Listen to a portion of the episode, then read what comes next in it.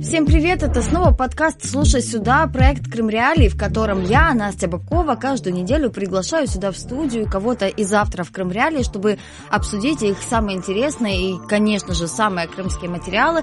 Сегодня со мной рядом Роман Тищенко, который делал материал о мифах о Крыме. Рома, привет.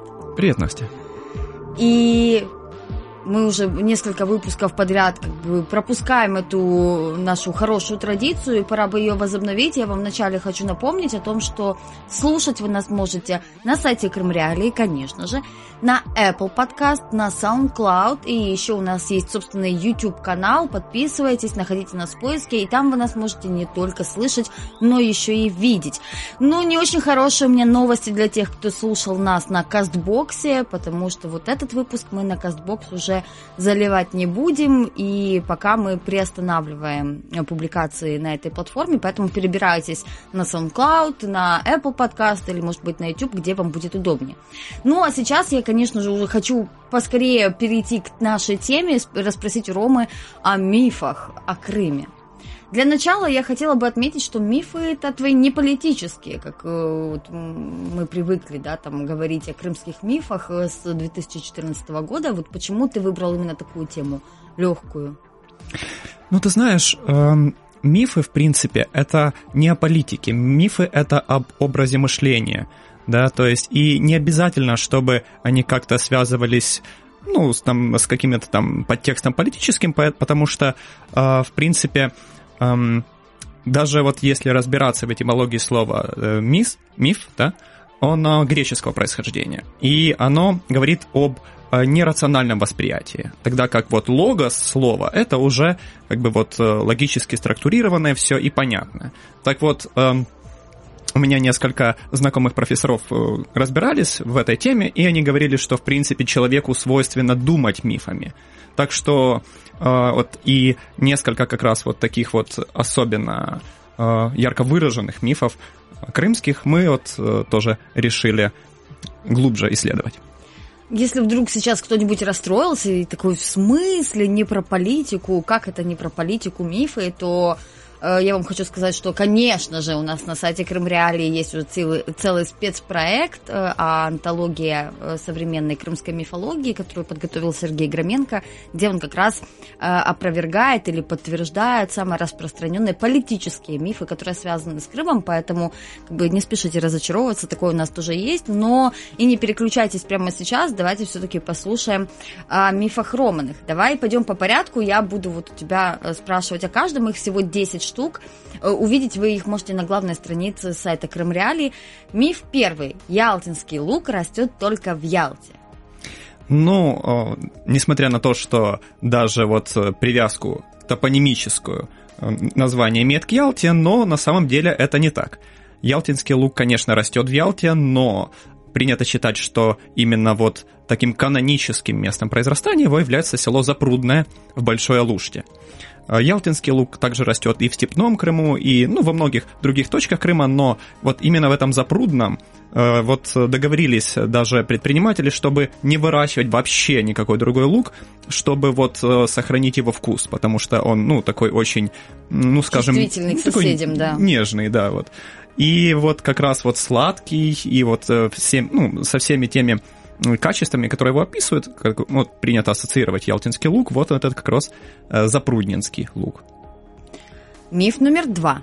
В старых домах крымских татар спрятаны клады. Якобы поговаривают, что перед депортацией крымские татары прятали драгоценности в стенах домов. Где ты нашел этот миф?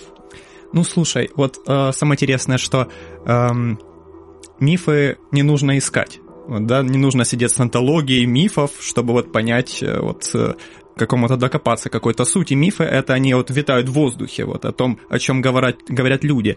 И непосредственно, э, ну вот есть у людей, э, да, вот, э, например, к другой национальности, вот такие вот подозрения всегда тоже, вот, например, там а, считали традиционно украинцы, что вот евреи там где-то носят постоянно в каких-то а, вот мешочках золота. Есть даже вот у англичане считали, что ирландцы тоже есть там какие-то лепреконы со своим золотом. И вот так само, мне кажется, из-за того, что, ну вот, э, какая-то другая культура была немного неизведана, и поэтому вот крымским татарам вот тоже выработалось э, такое вот ощущение, что вот у них по-любому есть какие-то вот клады, да. И Оказалось, что непосредственно тоже в 2007 году возле Феодосии был найден самый большой клад в истории Украины, там 10 тысяч монет ханских времен, и ну, это вот немножко тоже подогрело. Кто-то приберег, да. Кто-то что-то приберег, вот. Ну, так и оказалось, да. Оказалось, что вот непонятно, что возможно, возможно, потому что эм, перед депортацией в 1944 году, возможно, кто-то успел что-то спрятать. Но вот непосредственно во время депортации это уже было практически нереально, потому что давалось просто 15 минут собрать вещи. И, ну, и автоматчики как бы следили, да, за тем, что ты берешь. Ну да, да, в таких условиях, э, ну, не очень было, скажем, время куда-то что-то спрятать. Вот даже у нас на сайте Кремреали была история о дедушке, который в депортацию забрал только часы своего отца, и все, больше ничего. Вот и он э, прошел с этими часами через Узбекистан и вернулся, и вот, вот он показывал их. Вот и этот весь клад. Еще одно очень интересное, на самом деле, мне кажется, это такой миф, э, который скорее известен не как мифом, а как его э, подтверждением э, о том, что кавказскую пленницу снимали в Крыму. Я не думаю, что очень много людей там э, думают о том, что да, кавказскую пленницу в Крыму снимали, они как раз в основном, может, об этом и не знают. В то время как все крымчане, конечно же, в курсе, что кавказскую пленницу снимали в Крыму. Ну, я уже сразу дала ответ как бы на этот миф. Да, это так, действительно, э, большинство э, кадров сняты в Крыму, конкретно в основном в Большой Алуште. Ну, некоторые съемки еще про, проходили в Бахчисарайском районе. И вот эти вот кадры, там, где стоят э, три главных героя на дороге, и вы видите горы, вот эти вот походы, там практически везде, в каждом, ну, условно, втором кадре э, виднеются вершины Дигирменджи. Да, и вот только один единственный кадр, который снимали вообще не в Крыму, это на Кавказ действительно выехали для съемки кадра, где вот эм, в спальном мешке вот эм, Шурик, да, в этой горной реке стремящийся, вот сплавляется там, да.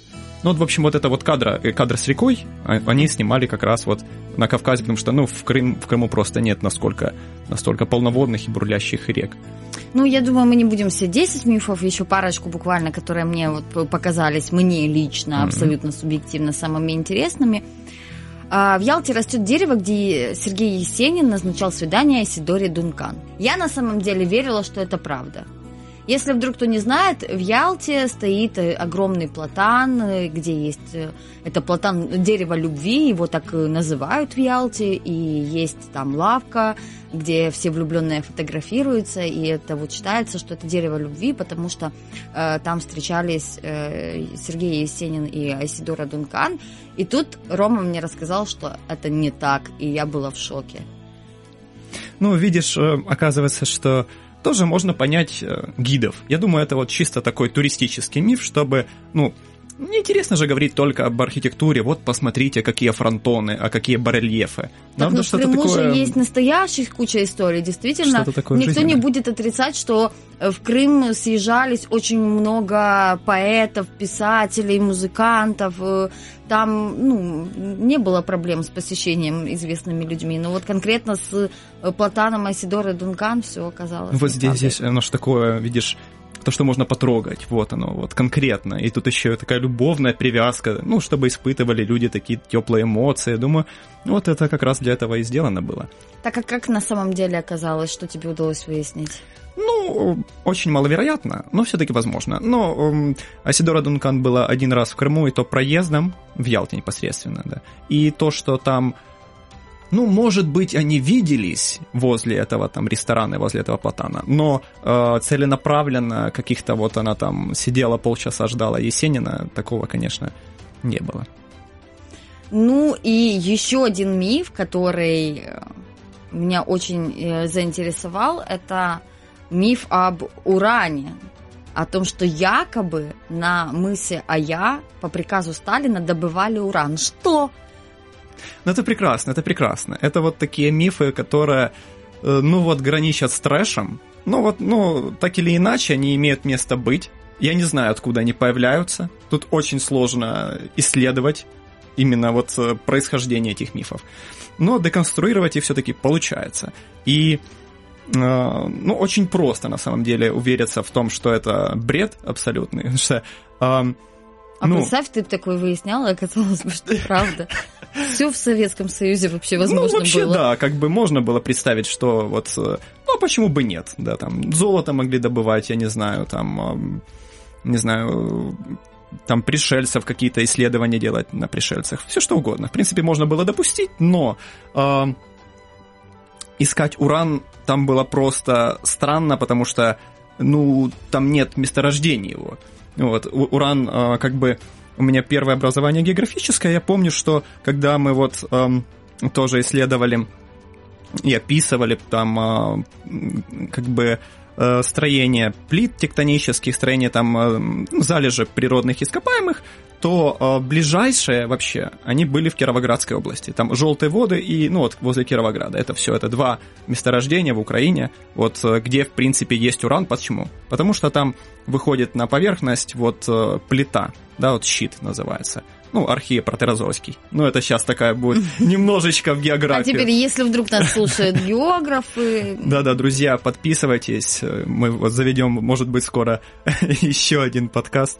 Э, ну, Рома, заведешь, если что. Я, если что, умываю руки. Я не готова вести подкаст о познавательной географии, потому что я его готова скорее слушать для того, чтобы э, узнавать об этом больше. Так что на мысе а я совсем другая складчатость, совсем другое время, и там, в общем, искать, ну, как раз уран там можно не искать. И вот от этого мифа о мысе Ая я хочу перейти к моим любы, любимым закадровым вопросам о том, что не вошло. Каких еще прелестей ты наслушался и начитался, пока выбирал вот эти 10 самых адекватных мифов? Сколько сплетен и небылиц тебе удалось узнать? И какие самые вот запоминающиеся для тебя? Ой, на самом деле таких странных историй было много, но вот вспомнить э, какую-то отчетливо довольно-таки сложно. Ну вот эм, мне вспоминается э, было что-то о привидениях, ну это вот классика жанра, там о каких-то призраках немецко-румынских там военных, вот, как, какие бродят по каким-то больницам, но вот я не помню точно, вот, блин, по каким, довольно сложно вспомнить. Может быть, может быть, что-то вот э, у тебя тоже вот отложилось потому что как бы мы, в, в принципе, в тандеме готовили да, эти мифы. Да, мы сейчас, конечно, делаем такой вид, что Грома, расскажи мне, пожалуйста, как так вышло? Я присутствовала полностью при, на всех этапах подготовки этого материала, и, конечно же, вы все прекрасно знаете, если вы нас слушаете, на нас подписаны, то точно знаете, если нет, то подпишитесь прямо сейчас, а самое главное мы вам расскажем. Э, знаете, что у нас в редакции работает очень много крымчан, и, конечно, самое первое место, куда обратился Рома, это были люди. А что, о чем говорят? Вот какие вот такие у вас есть? Э, кстати, мне кажется, что э, вот эту историю про клады крымских татар, это именно в редакции нам э, подсказали, так ли это? Ну, если я не ошибаюсь, то да. Это вот как Тут просто mm-hmm. это, это было вот около недели какого-то потока э, небылиц, сплетен, э, э, загадочных мистических историй в редакции, потому что Рома собирал материал и опрашивал всех крымчан. Ну, мне кажется, что мне, э, мне, пожалуй, больше всего запомнились э, миф, который вошел о экспериментах на людях, о том, что якобы недалеко от села Соколиное есть такой загадочный НИИ советский, где на людях проводили эксперименты. Мне кажется, что он мне больше всего запомнился. Ну, там еще было, конечно, куча все какой-то вообще нереальной ерунды, которая там э, действительно завязывалась чуть ли не на пришельцах, которые там какие-то свои ископаемые, уникальные в Крыму добывали и тому подобное. Конечно, очень занимательно, что люди только не могут нафантазировать. Ну, ты знаешь, надо же как-то развлекаться.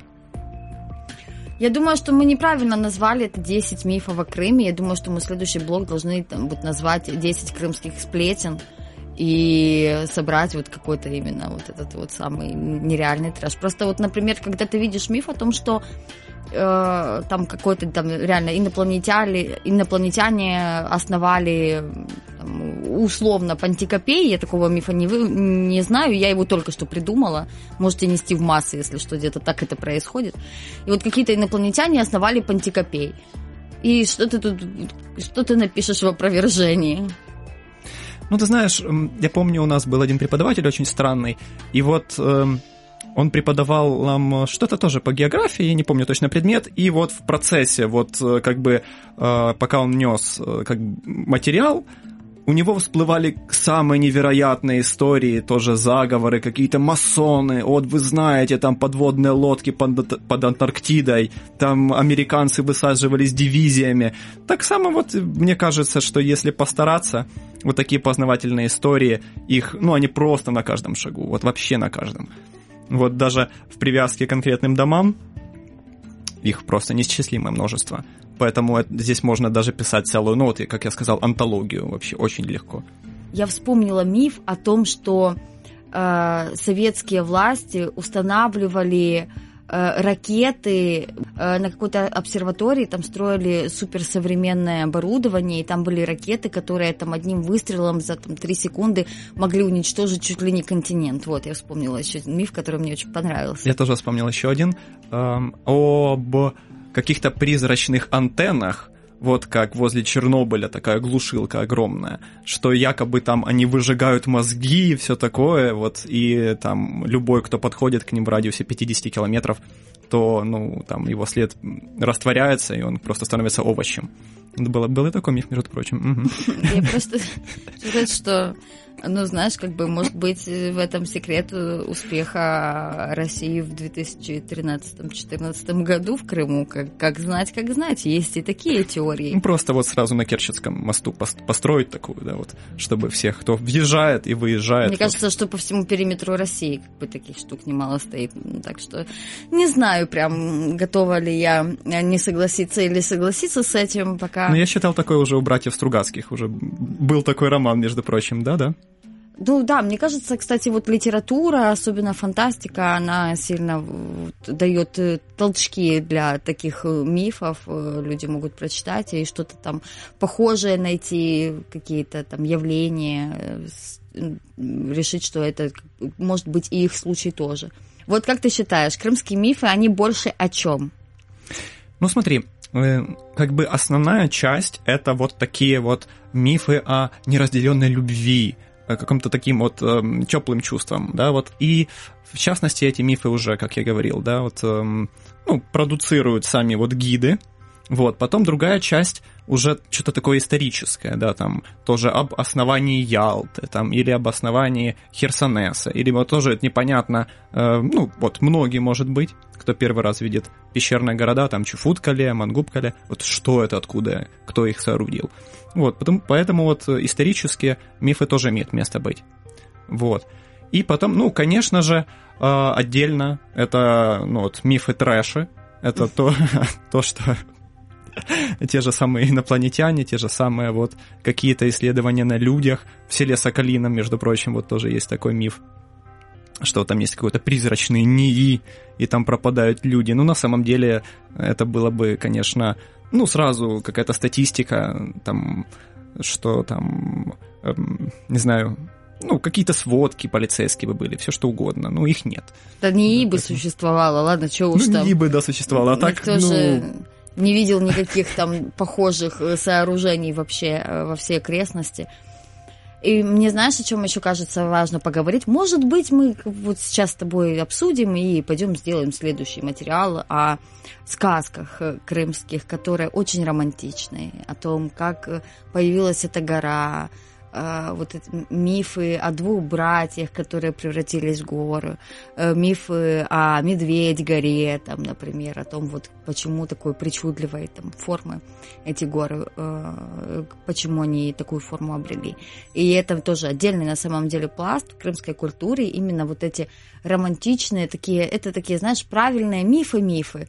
Вот то, что мы, ты подобрал в материале, оно такое более приземленное, более э, современное, если так можно сказать, то вот о чем говорят э, сейчас, то, что действительно люди могут искренне не знать или искренне заблуждаться. А есть вот такие уже те, которые перешли в разряд сказок, романтических сказок о полуострове. И их, мне кажется, вообще больше всего, на самом деле, если поискать. Ну, тоже, да, нужно как бы...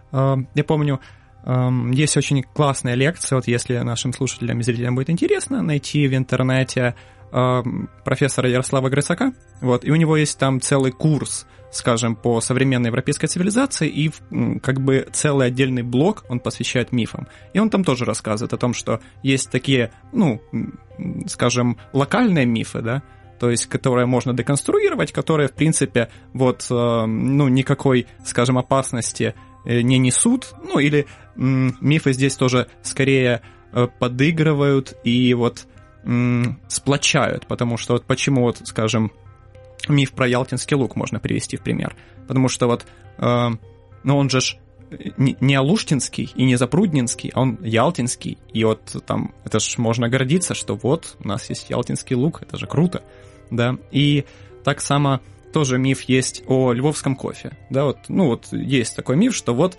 э, Львов это столица кофе. Но на самом деле э, во Львове стало массовое употребление кофе, он вошло в массы только в 80-х годах вообще, когда привезли из Италии э, первые кофемашины. Вот тогда вот во Львове массово стали употреблять кофе, до этого нет. Вот. А есть такие большие мифы, большие такие фундаментальные, на которые вообще э, вот зиждется общество. Это там миф тоже там, эм, там, например, христианство. Да, это вообще, это, ну, по сути, это миф по большому, по большому-то счету. Ну или вот такие вот, да, основоположные какие-то вещи, которые, ну, даже вот э, для восприятия, деконструировать, ну, их можно как бы рассматривать, но разрушать их ни в коем случае не рекомендуется. И я думаю, что мы достаточно поговорили уже сейчас о мифах. Мы сейчас с Ромой выйдем из этой студии и пойдем там, выпьем кофе и поговорим о том, э, какие еще мифы и сказки вам подготовить для того, чтобы вы могли узнать о них на сайте Крым Реалий. Ну а пока мы об этом всем думаем, вы можете уже узнать о 10 мифах о Крыме, что из этого правда, что из этого неправда, прямо у нас на сайте на главной странице. Если же вы хотите еще слушать наши подкасты, то подписывайтесь на нас на SoundCloud, в Apple Podcast и подписывайтесь на нас, конечно же, на YouTube, потому что нас там еще и видно, как мы вот здесь вот э, общаемся, машем руками и вообще очень забавно себя ведем. Пока.